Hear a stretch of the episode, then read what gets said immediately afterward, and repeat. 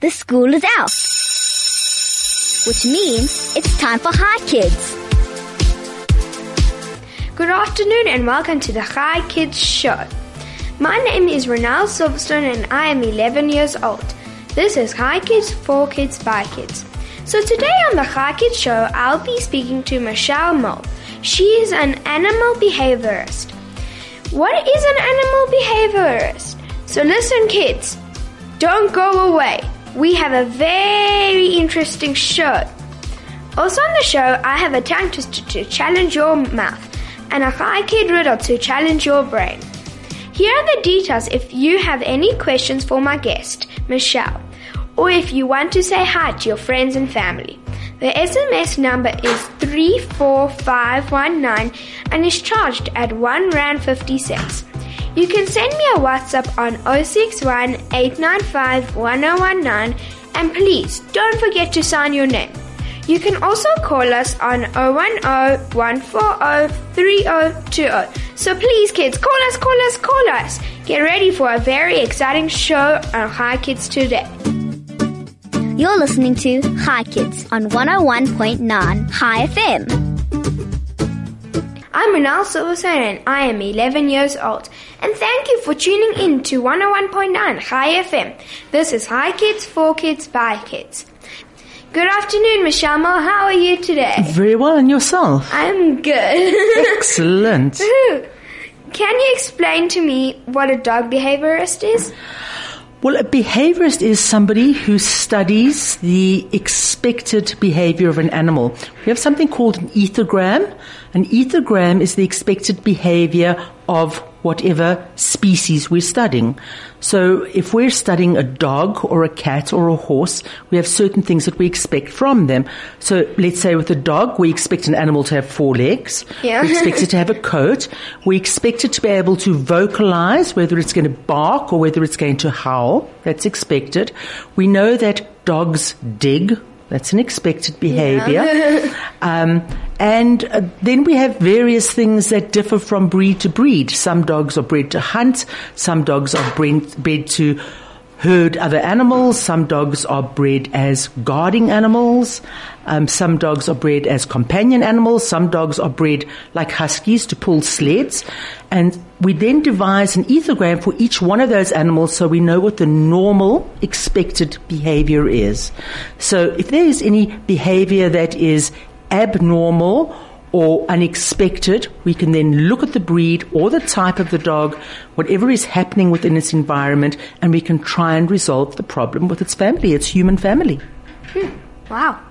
So, at what age of dogs can you train them? Any dog, look, a dog shouldn't leave its mother until it's after 10 weeks because it's still a baby and Yeah. it learns normal behavior from its mother. If you take it away from its mother when it is very, very young, where is it going to get the example from to behave like a dog? If you had to take a dog when it was, when its eyes just opened and bring it to your home, it would learn how to behave like a human, not like a dog. That's cool though. no, it's not that good because it confuses the animal terribly. So um, a dog is a dog. You know, Yeah, this is what it is. It's a dog. A cat is a cat. So we prefer them to stay with their moms till at least 10 weeks old so they learn how to behave like a dog. Their mom will teach them something called bite inhibition. So when a puppy plays with you, it quite often uses its teeth and it doesn't realize that it's hurting you. If it stays with its mom and its siblings up until that age, 10 to 12 weeks, if it bites a sibling, the other sibling will yelp and run away. So the dog will learn that this is not a good idea because then my playmate leaves me. Whereas with us, if a puppy was to bite us, quite often humans respond by smacking the puppy. So the puppy has no idea what he's done wrong because he's been doing what is normal for a puppy within a puppy environment.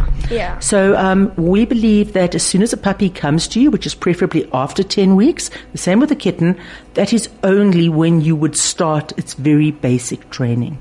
Ah, I see. So, can you train any breed of dogs or is only certain? No, there is any breed and any crossbreed that we can train.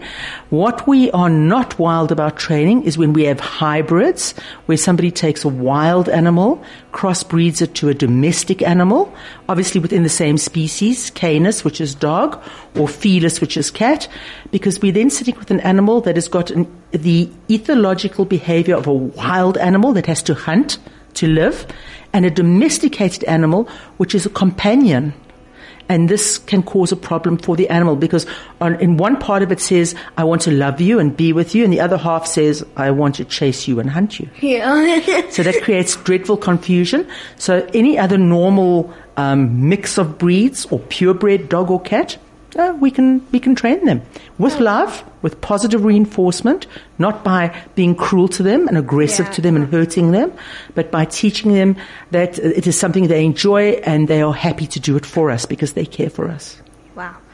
So, what made you choose to become a dog behaviorist? Um, about, oh, probably about 20 years ago, a gentleman called Professor Odendaal started the very, very first course in South Africa through the University of Pretoria at the veterinary faculty. It was the first time in South Africa there was ever going to be behavior um, training um, or courses for people who were interested, and we had to apply for it. We had to have experience in animals, and there were a whole lot of us. And we applied. We were able to get into the faculty, and we completed our training through the University of Pretoria. Unfortunately, that training is no longer available through the University of Pretoria Oh no. and then we were able to go on, uh, a few of us were able to go on to the University of Technology in Pretoria and qualify as um, in our senior behavioral work. And I qualified in both dogs, cats, and horses. Oh wow. So you can train It's not necessarily training, it's, it's, it's changing a behavior pattern. So if an animal is doing something that um, is really not good for the family or for the animal, and we need to then change that behavior so that the animal um, is not in any way um, in danger of, of being hurt or being abandoned because the people don't want it, and that the uh, the family is happier with how. So, in other words, a dog that barks continually. Okay, and the family are concerned because the neighbors are, are complaining. So we would have to find out why is the dog barking and try and change the dog's pattern of thinking so that it no longer feels obligated to bark that much because then the family are less likely to give the dog up for adoption. And the family are going to be happier because the dog isn't barking, and the neighbors are going to be happier because the dog isn't barking. So that's what we do. We change a behavioral pattern. So, but how would you do that? We'd have to see what the triggers were that made the dog bark. So, for example, if we take um, something like a Jack Russell Terrier, they are bred, or any of your short-legged terriers, terriers are hunting dogs. They were bred to hunt small animals like rats and, and things like that. So, if they're in a in your yard and they see a rat running, they're going to start barking at it, and then it's going to run away, and they're going to get frustrated because they couldn't get near it, and they're going to continue barking. So. Um, we would say to you, well, let's have a look at making sure that your environment is free of rats. A silly thing like a dog that is bred for um, protecting a property and the postman comes along or the chap that comes along for your newspaper and the dog comes along and he sees the man coming to the yard and he barks at the dog, at the guy, and the guy then puts the newspaper down and he walks away. The dog thinks he's chased him away. So then he barks, wow, wow, wow, wow, I won, I won. And then the next person comes past and he starts barking at them because he thinks he can chase them as well. But maybe he can't chase them. Maybe they just stop and look at him. Gets frustrated and he barks even more. So we have to look at a solution for the dog within its environment. Mm, yeah. But a lot of the time, the dog is just doing what comes naturally to it. For example, a dog that is bred to guard and somebody comes to the gate. Yeah, for sure. But if there's like another dog, Hmm. why would it bark at that dog? Because it's competition. Uh, Remember, we're, we're inclined to be a lot more friendly. Our nature says to us that we should be friendly to other people. Um, whereas with this dog, it could, maybe the other dog's bigger than it. Maybe the other dog's got bigger eyes or a bigger body and it feels threatened. Maybe that dog, as a small dog, was bullied by its siblings. Maybe the home that that dog in, was in, the people were rough with it and they hurt it. So therefore, yeah. it sees another animal coming and it feels threatened. So what are you going to do? You've got a choice. You can run away, you can ignore it, or you can fight. Those are the, your three options. Flight, fight, or freeze. So now the dog is in the yard. Can it run away? No, not really. It can't. So its only other options now is it to freeze, in other words, just lie down on the ground and pretend the other animal isn't there, or to try and bark and chase the animal away. So it's going to do one of those three things. And if it's not the type of dog who's just going to lie down, then it's going to bark at the other dog in an attempt to chase it away because it feels threatened. so how would you like try to make them stop to do that? Well, everything depends on the owner's input. They, well, I don't like using the word owner. You know, an animal Yeah. in South Africa is classified as property. So property means that um, this, this snake poster that we've got in front of us here, that means if I'm giving that to you, it becomes your property. So if I take it and I tear it up, you'll be very angry because I've damaged your property. Yeah. So if I come to your house and I kick your dog, Oh no. I have damaged your property. Property sounds inanimate. It sounds like it's something that's not alive. Yeah. So I prefer to say you're the guardian of that animal because you are. Yeah. And that's your companion. It's a companion animal. And you actually make the decision whether that animal is happy or unhappy. Yeah, that's so I would have to come to you and say to you, okay, so we've got a problem with this. We need to try and stop this dog barking. Has this dog ever been bitten by another dog? Because that would explain its fear of other dogs. Yeah. Has it been socialized? Can you think if your mom had kept you inside until you first went to school and you'd never seen other children? Oh no. You would panic when you saw that. So a lot of people don't realize that the puppy or a kitten needs to be socialized. Maybe the dog wasn't socialized. So now we might need to take it out and very carefully socialize it with non-threatening dogs first of all. Maybe dogs smaller than itself so it doesn't feel threatened and then build up until its confidence builds and it doesn't feel threatened anymore. Wow. Mm. That makes a lot of sense. Wow. So, what other jobs do you have or do you do? Ooh. I'm a humane education um, educator. Oh, In other words, I go to schools and organizations because we know for a fact that if somebody is cruel to animals, as they get older, they will become cruel to humans. Oh, no. They'll start off with hurting animals because animals, very small animals like kittens, puppies, mice, birds, can't hurt them back. And then they will build up until eventually they will get to the point where they will hurt people. They'll start with children and they'll hurt humans. So oh, we try and teach people to have respect for all sentient beings, everything that's alive. So if you saw a beautiful rose, would you rush over to the rose bush, rip the rose off and stomp on the bush? No. No, because you have respect. And remember, our concept is different because we see it as a creation of Hashem, Yeah. but not everybody thinks the same way as we do. So quite often we have to go in and try and explain to people that that this whatever it is, it's a living a plant is living, it lives. We know that. It's got Yeah. cells in it, it lives. Like Respect it needs rain it. to Exactly. Respect it. An animal, so we, we might not like snakes, we might be afraid of snakes. Does that mean that if we see a snake, we're must going to throw rocks at it and, and smash it to death? No, we would rather avoid it. Yeah. Rather go out of your way to get out of its way. Um, respect, it, it was also created, respect its right to live. Just because I don't like it doesn't mean I should harm it. I Mm. mean, I'm, I'm very afraid of parrots. I would never harm one. Yeah, I I've just been bitten. I've been bitten severely by parrots. I have a lot of respect for them, and also the necessity to have respect for living creatures. That's so important. Remember that sympathy for something is. I can show you a picture of an injured kitten. And you can go, "Oh, shame." That's sympathy. But if I was to show you a picture of a badly abused animal and it would catch you in your heart, that's empathy. Empathy isn't something you can teach anybody, but you can help them develop. Um, in our society in South Africa, we have this terrible scourge of dog fighting. And we have children as young as eight years old involved in it. So what are they learning? They're learning that it's perfectly okay to rip some living creature apart. So what respect would they have for a human? Mm, yeah. If, if, if it's fine to watch two dogs rip each other to shreds and kill each other, would they stop if they saw you being beaten up in the street? no, they would Probably not. So this is why we, I go into schools and I teach humane education. Um, I also work with a lot of animal welfares and I teach them how to handle animals that are afraid. Um, you know, animals can't talk to us and say to us, I am scared. They use what we call vivid signals. They yawn, they lick their lips, they roll their eyes, um, they turn their heads.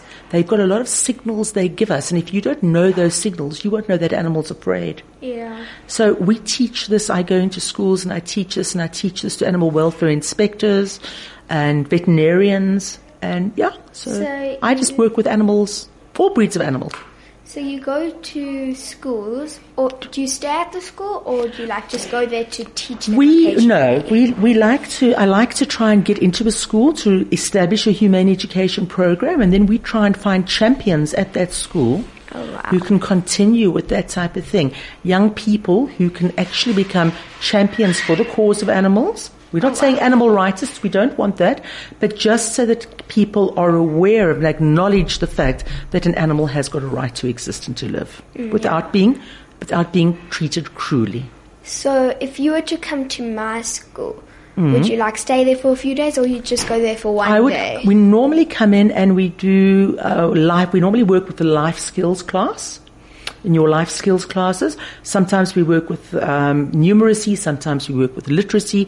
I do literacy programs at libraries where we teach children to read because if you're Oh, teaching wow. them to read, you're empowering them. But we only teach them to read about animals. We only use Ah. animal-related stories so that they can they can build up an Feel, affection for an yeah. animal. They can okay, and numeracy programs. We do speech and drama.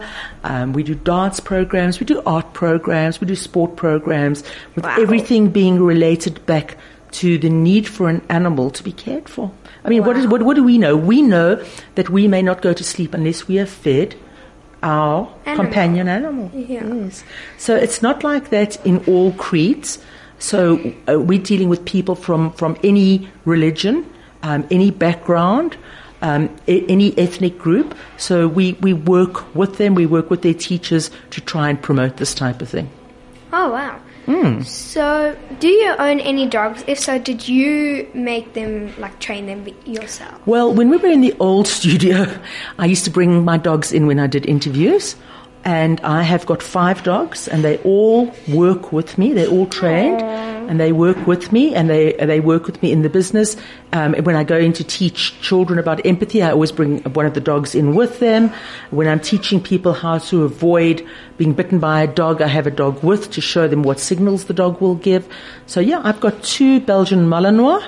I've got one Belgian Groenendael, I've got a miniature Australian Shepherd, and I've got a French Bulldog, and then I've got two cats. Wow. Hmm. So, if you have two cats, wouldn't the dogs fight with them? Why should they? If they've been socialized together?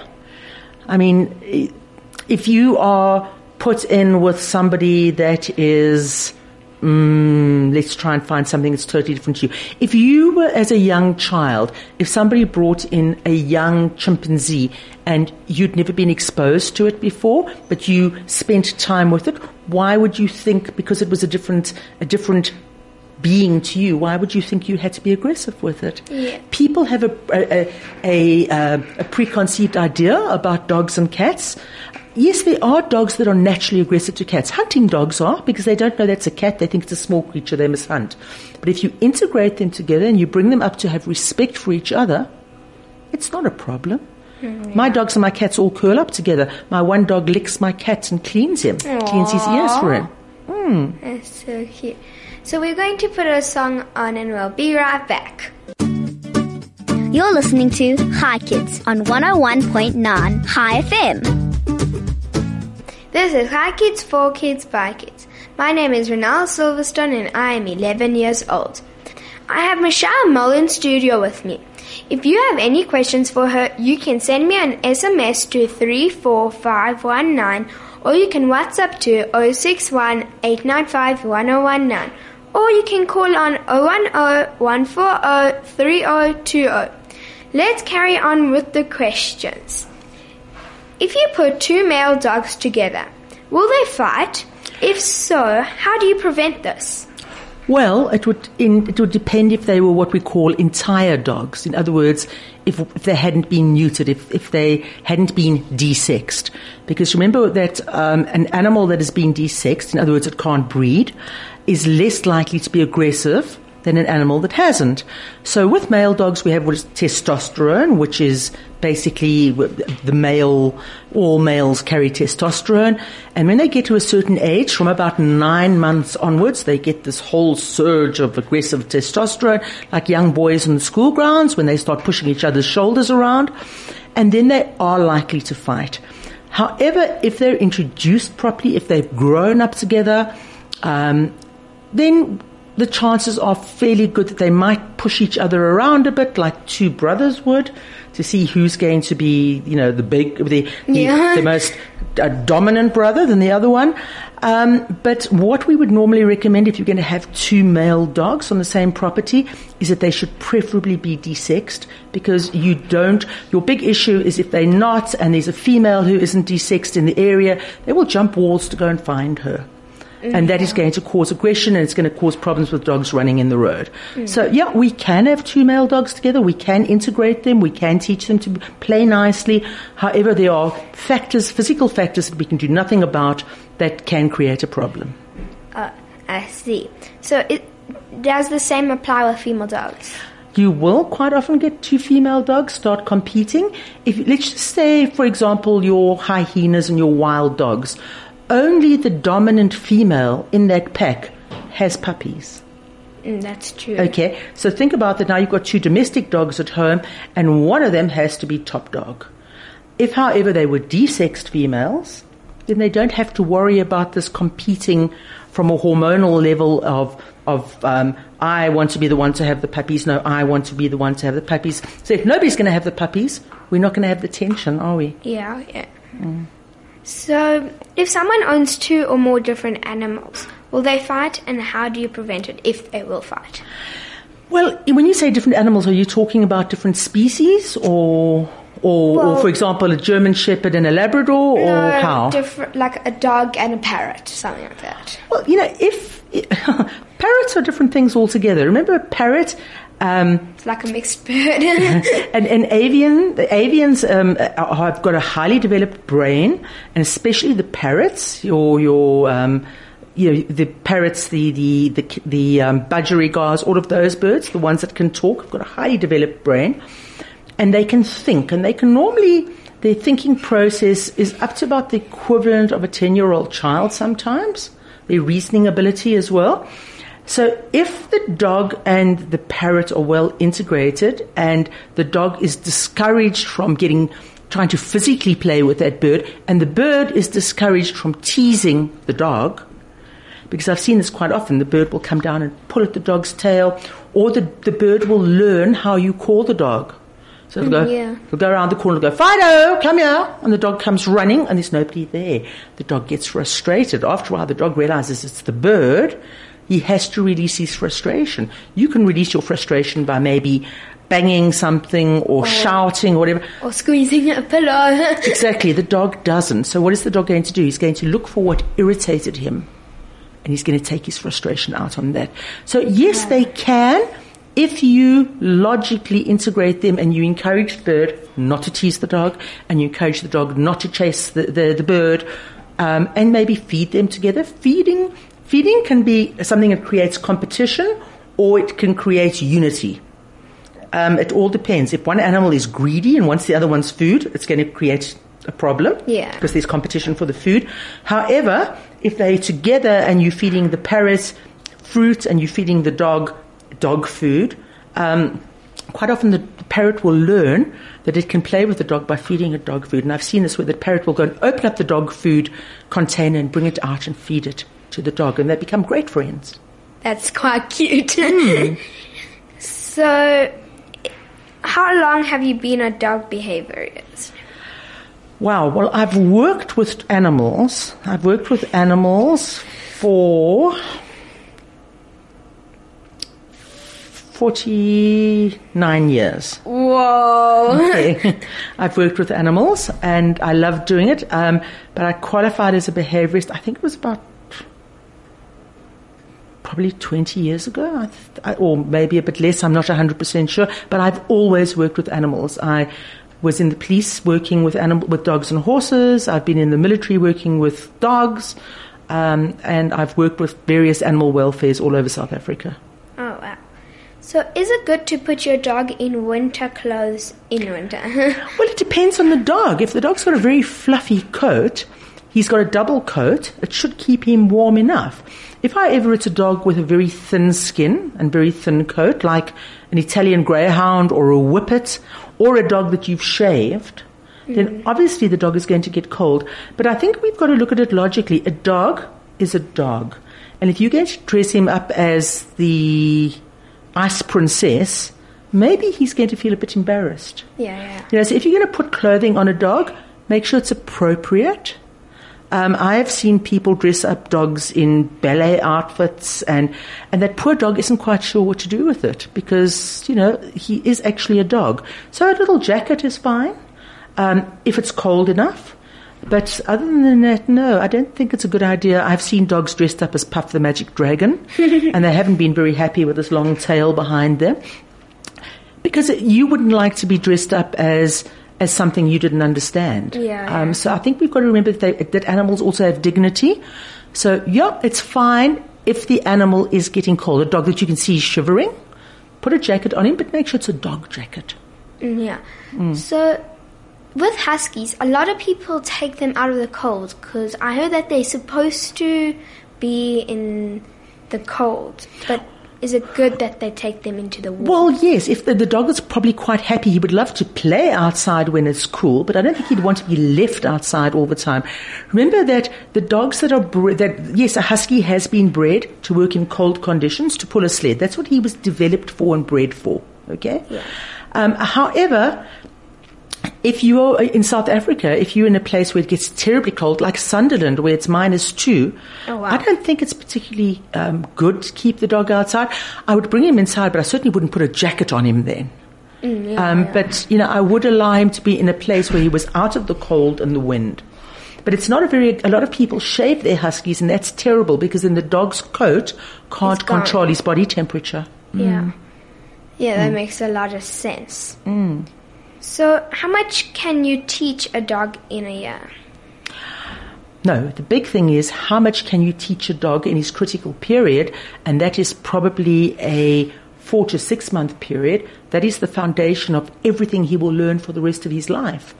So, um, obviously, the first thing you're going to do is teach him to have manners that fit in with your families. So, in other words, you don't want him to mess inside. You don't want him to bark too much. You want him to come on command. You want him to stay um, when you tell him to stay. Um, basic things like sit. And you want him to maybe pick up things for you and collect them. Like my, um, I've got a little dog that collects newspaper every morning. It's the It's so cute. happiest thing of his life. He runs out and he collects the newspaper and he comes back with it. It makes his year, makes him feel that he's very important and very clever. And so those are the basic things that I think all dogs should be taught because an animal without manners is as bad as a child without manners Yeah. or an adult without manners for that matter. And then after that, yes, you can add on. You can teach your dog to find a lost person. You can teach a dog to find your lost keys. You can teach the dog to detect if there's, if somebody has tried to set a house alight. You can teach them to find narcotics. You can teach them to find rhino horns. You can teach them to track poachers. You can teach a dog anything.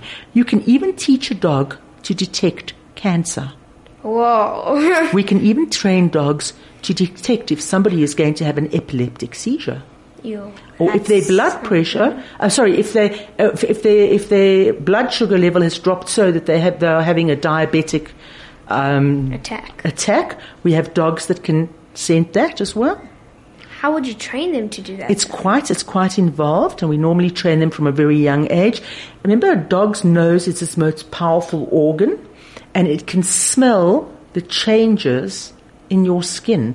If you have got if you're diabetic, when when your sugar levels drop or they raise, the scent on your skin changes. The hmm, same if you're going to have a seizure, and the dog. The dog will pick that up, and we teach the dog to indicate to you that there is a problem and then you know the dog now touches you in a certain way. Now you know I need to get my insulin. Or if you if you're a person who is now um, susceptible to seizures, you know you've got to get yourself into a safe place, lie down, and the dog will lie over you to cover your body and protect you while you're having the seizure. wow. Hmm. That's amazing, like something that you don't find too often. We, we train them in South Africa. We don't do cancer dogs in South Africa, and Germany is the biggest country in the world that does cancer alert dogs. oh wow. Hmm. So, like, what achievements are you most proud of as a dog trainer? I, I've done a lot of court cases. I've been involved in a lot of court cases. I've been involved in a fair amount of abuse cases against animals. And um, we won our cases. And Oh, people wow. got prosecuted. Unfortunately, in South Africa, the law doesn't do very much about, because we have a lot of violent crime in this country. Mm, yeah. And because an animal is still classified as property, um, the sentencing isn't terribly harsh. But the point is, for every time we can we can prove that a person has done something wrong, and there is action by by the police and by the courts, maybe in time we can we can make it so severe that people will think twice before they abuse an animal. A lot of people take out their frustrations on an animal. So probably that and and working with um, I've also have a trained hospice dog, and I have worked in children's homes. And one of my proudest achievements was was actually at Sandringham Gardens at Sandringham Lodge, where they had a young man who was an elective mute. He wouldn't talk at all. And I had a lovely dog um, that I was working at the time. And I came in with this dog, and he was looking at the dog, and the dog came over and it sat next to him. And I spoke to the dog, and I said to the dog, the dog's name was Layla, and I said, Layla, have you made a new friend? And he looked at the dog, and the next moment he started singing a song by Eric Clapton called Layla. And that was the first time in three months they had heard him vocalize. So for me, that was fantastic. Wow. That this dog had got him to open his mouth and express himself. I think that was probably my proudest moment ever. Oh, that's amazing. But for my dog, because the dog did it, not me. Yeah, yeah, yeah. for real. Hmm. So, why do dogs occasionally eat plants? Because dogs are not true carnivores. They're not true omnivores, but they're not true carnivores. They eat plant matter.